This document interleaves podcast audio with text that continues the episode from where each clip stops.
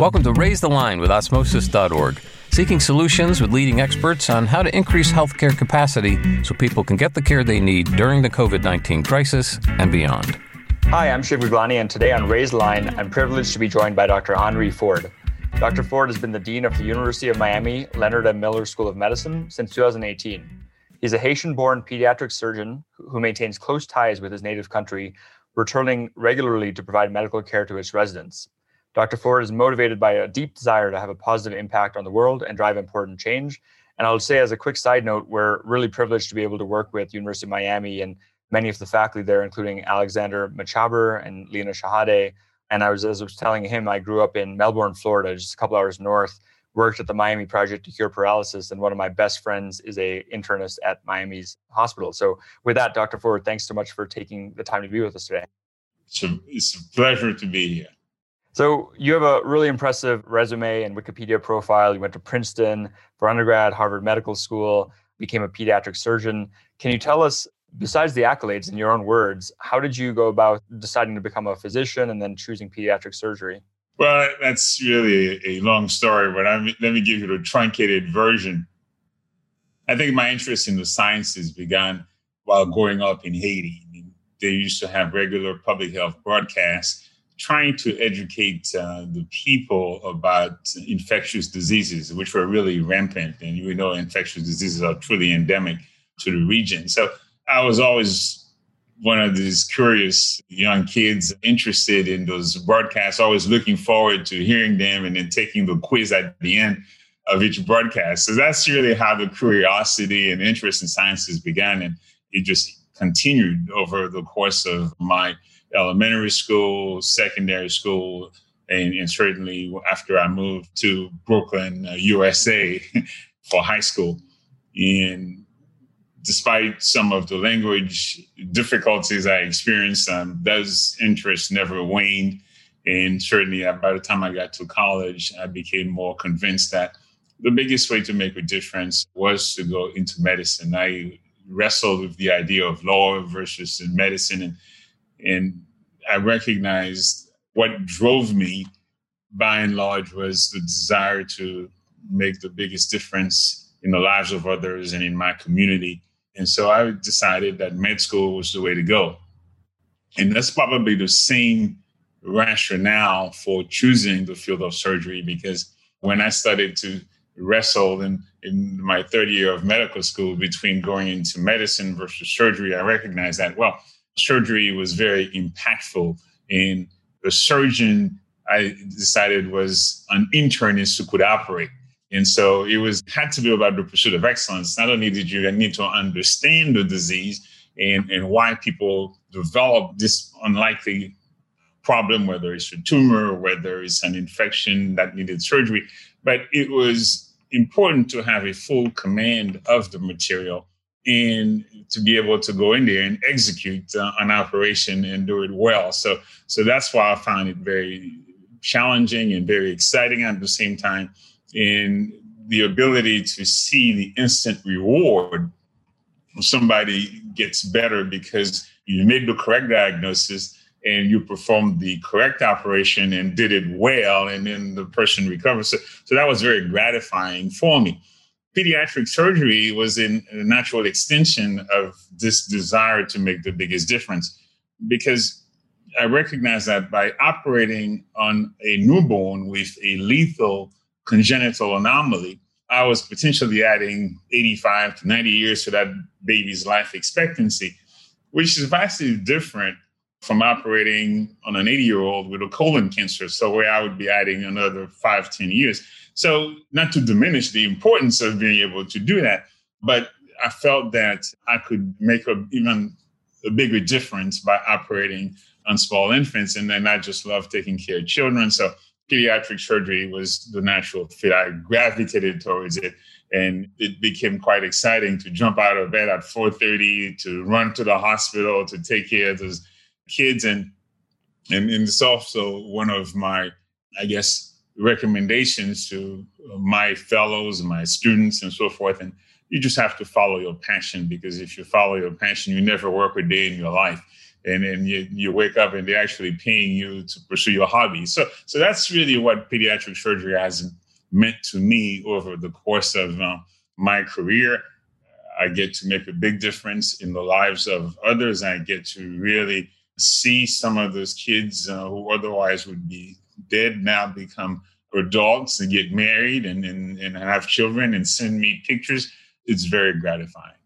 My father is a general physician who, working in Africa and South Africa, was an internist who could become a who became a surgeon. Had to right. There wasn't weren't enough exactly. physicians, so had to do C sections and ophthalmological surgeries. And he spoke with the same sort of passion about surgery as as you just did about the instant gratification that comes with it.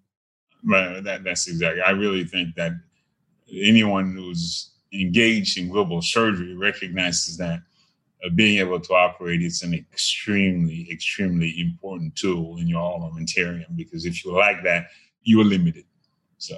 So, can you tell us a bit more about your return to, to Haiti and you know the trips that you take there, regularity, and and how you decided to start doing that? We'd love to hear more about that, and I'm sure you brought over some residents and, and med students in the process too. Yeah, absolutely. To put it simply, you know, to whom much is given, much is required look, I found myself uh, at a particular phase. You, know, you, you heard about my emphasis on service, about trying to make the biggest difference in the lives of others in my community. At a relatively early age, I found myself the chief of um, surgery at one of the prominent children's hospital. And uh, back then, it was Children's Hospital of Pittsburgh.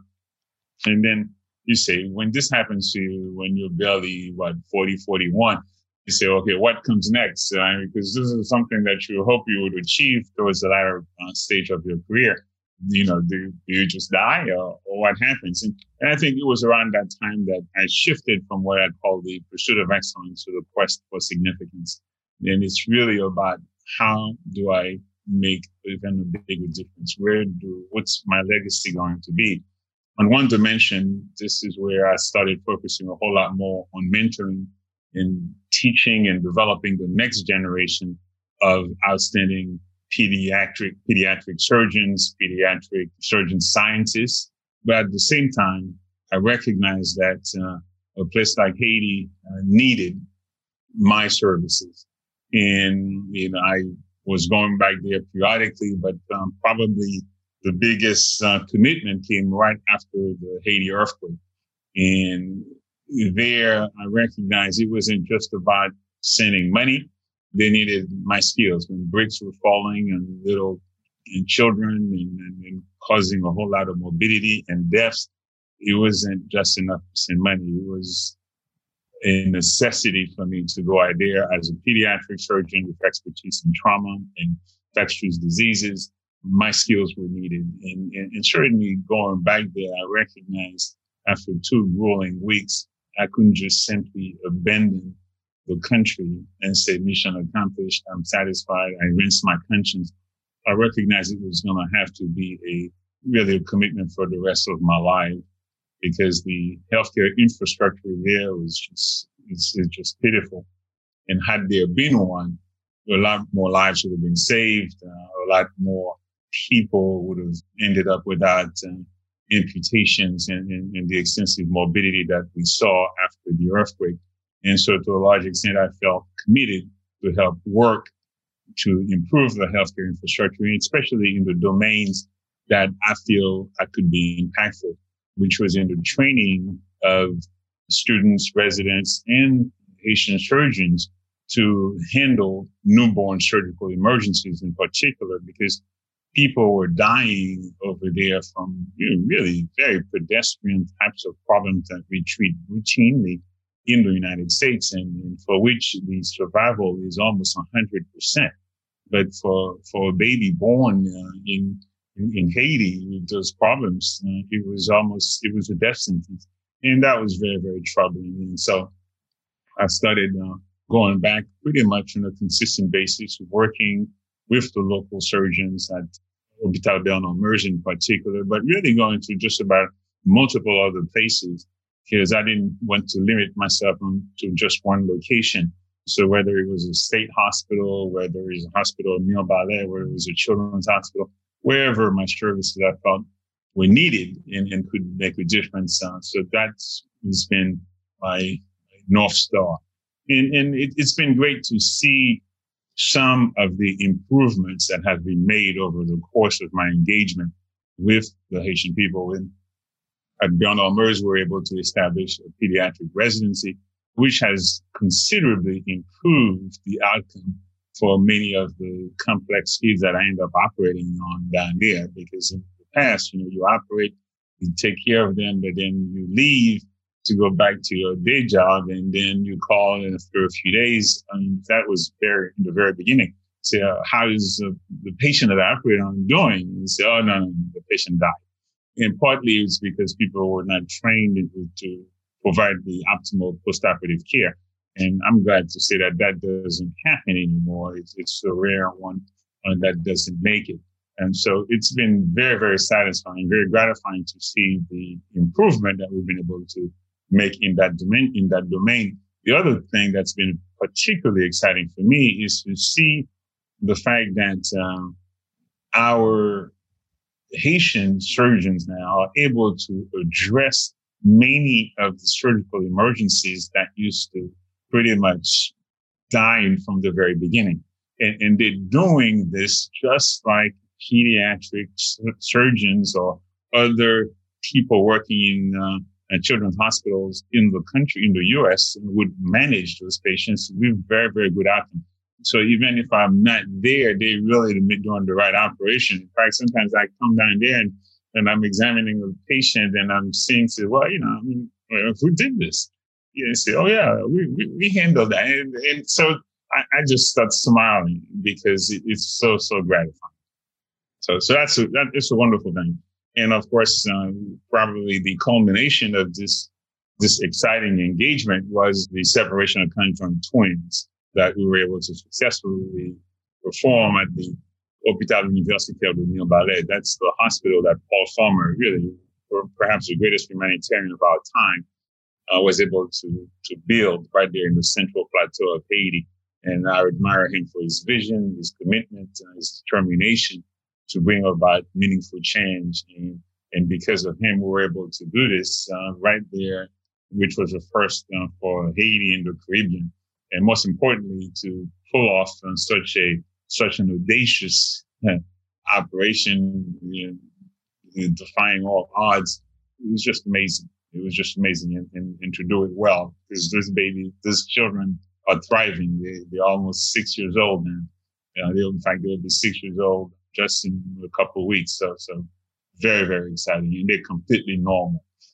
Can't even tell. So that's incredible. I'm curious, you know, did you overlap at all with with Dr. Farmer when you were at HMS or? No, actually, he started after just after I graduated. But um, it, it's been great to meet him, connect with him, and, and really befriend him. So it, it's it has become my brother from another mother.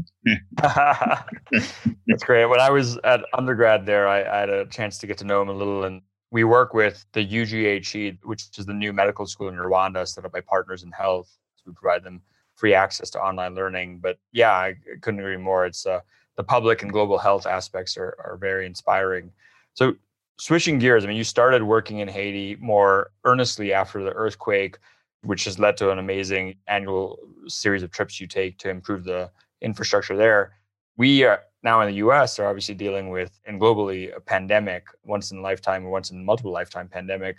You know, as the dean of Miami's School of Medicine, I'm curious, I would love to hear your own story about how the school has adjusted to COVID 19 and what do you think some of the lasting changes will be for medical education as well as healthcare at Miami because of COVID? Wow, that's a big one. Let me try to unpack this question uh, the way we would handle that complex critical care patient system by system. I think, first of all, this pandemic has, I guess, exposed the consequences of structural racism leading to inequities in housing, in income, education that really underlie a lot of the health disparities that ultimately have been responsible for what we saw, which is a disproportionate number of black and brown people being affected by COVID, just in, in, terms of infection rate, but also in terms of mortality. I think uh, this opens our eyes to some of the things that we need to do to address health disparities on the one hand. The other practical aspect for us has been how to meet the needs, the health needs of the people from South Florida, but at, while at the same time treating all of the patients uh, who have presented to us and, and be able to offer really parallel care. So in essence, we've been running a COVID and a non-COVID hospital at the same time in order to meet the health of our patients. And in, in tying into that as a academic health center, we had to make sure that we are training the next healthcare providers. Because if we shut down our training, if we had to shut down the medical school, well, we won't have enough residents next month or next June to handle the next emergency that's going to come. So adapt. We had to be fairly nimble in, in order for us uh, to deal with all of these uh, challenges. And, and, and I'm proud of the success that uh, we've had. We have been able to do exactly what I've talked about, which is uh, treat COVID and non-COVID patients. And we've done it perhaps with the lowest uh, mortality in the state of Florida, 15% compared to about 21% for the rest of the hospitals in the state. We have been able to offer virtual education to our students in the first two years, then also use our simulation center, uh, the Gordon Skills Center, to keep them tied in with uh, some of the clinical skills that uh, they need to be successful when they do uh, hit the wards. Uh, for the students in the third and fourth years, we had to pause initially when there was an issue about um, PPE, having enough PPE, but we resolved that problem. And when we had a lot of students over the, su- a lot of patients over the summer, uh, just overflowing in our hospitals, we had to worry about their own safety and so forth. But there again, we were able to manage uh, effectively and making sure that they were not going to be exposed to unnecessarily a great number of COVID positive patients. But at the same time, we didn't want to deny them the opportunity to learn. I mean, this a, a pandemic is uh, probably once in a generation kind of event, although we're seeing them come occur more, more frequently right now. But, but for them not to be able to learn during that uh, period would mean really a disservice for them. So making sure they have the right PPE, making sure they are prepared to function within the hospital setting uh, was, was, was crucial. And I'm just happy that we've been able to do that.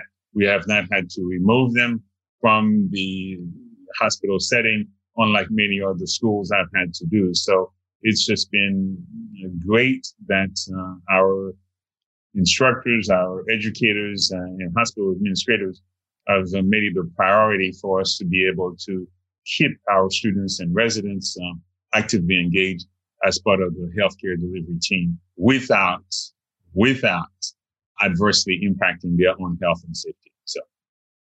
That's great. I mean, that's wonderful the adjustments you all have made, and obviously Florida was not one of the the banner states in terms of the overall governmental response, but to be able to be there to, to help respond was important. What are some of the lasting changes you think long term that you'd like to see coming out of COVID? Like, you know, we've heard obviously a lot about telemedicine being here to stay. What are some of the other things, or maybe you can comment on telehealth, but what are some of the things you'd like to see change systemically in our healthcare system as a result of COVID? Well, I think you probably in the key one. And and that is our mode of delivery is going to change. And I think it's going to change for the better. The issue is that it's in, in part, it increases access, but it, it's also linked though to some of the structural inequities um, that we've talked about before. We have to make sure that people who live in disenfranchised communities have the necessary technology to benefit from telehealth because if they don't have internet, which was the case for some of our students, you know, during that period, uh, students uh, from low income backgrounds actually did not have internet in their uh, home. So it was very hard for them to stay at home and still benefit from the online education that we were providing. So some of them had to somehow leave their apartment to come to the library to be on campus in order for them to have access. So, so they're addressing the structural inequities that we've talked about remains important for the overall health of disenfranchised communities.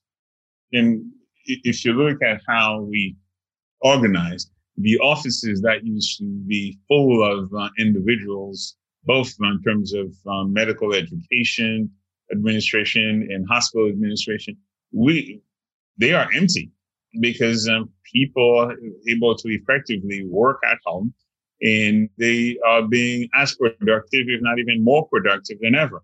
The early AM, the 6 a.m. meetings, the 7 a.m. meetings, uh, it's, it's all passe now because we're able to do this from home and, and the attendance at those meetings is, is vastly improved. And the same is true even for our for our conferences with our students and, and, residents. So people are really able to participate and I think learn a more, I guess, concise uh, way and, and, without disrupting uh, their lifestyle too much. And, and, and, and, frankly, that's just a great discovery. It's one of the unexpected uh, advantages of, of this pandemic.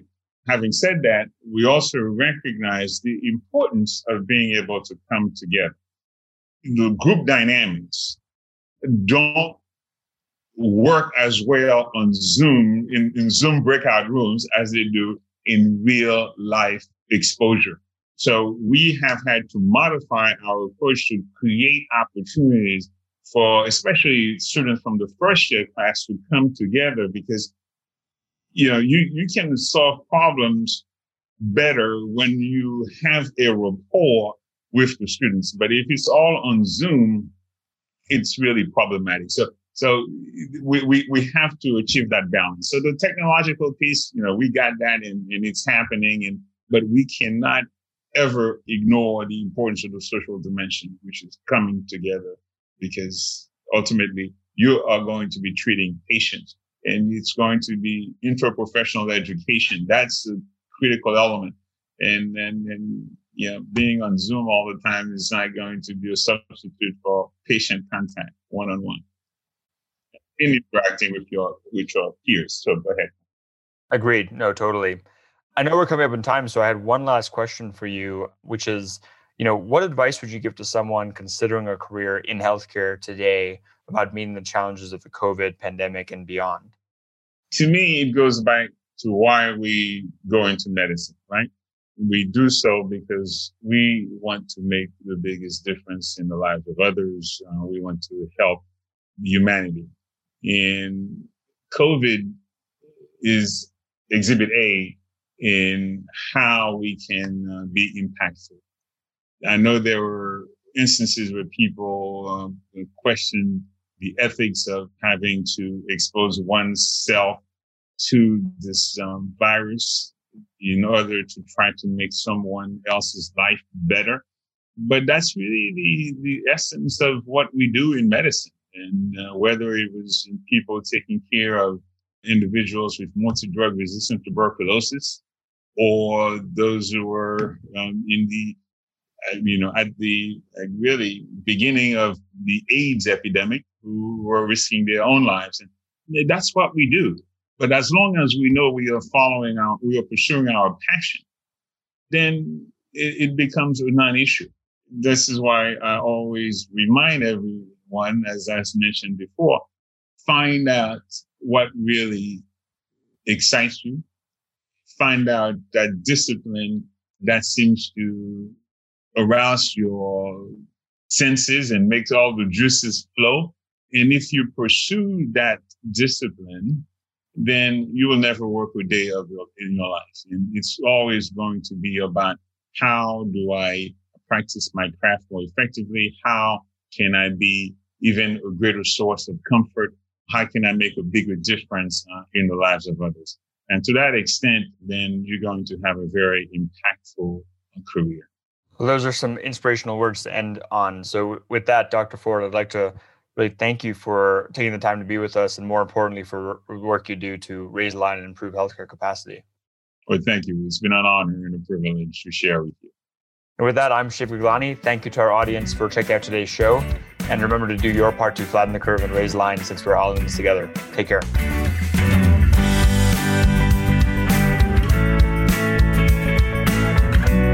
For more information on how you can help raise the line and flatten the curve, go to osmosis.org slash COVID-19. If you like this podcast, please share it on your social channels. You can also subscribe to the series and check out all of our podcasts at osmosis.org slash raise the line podcast.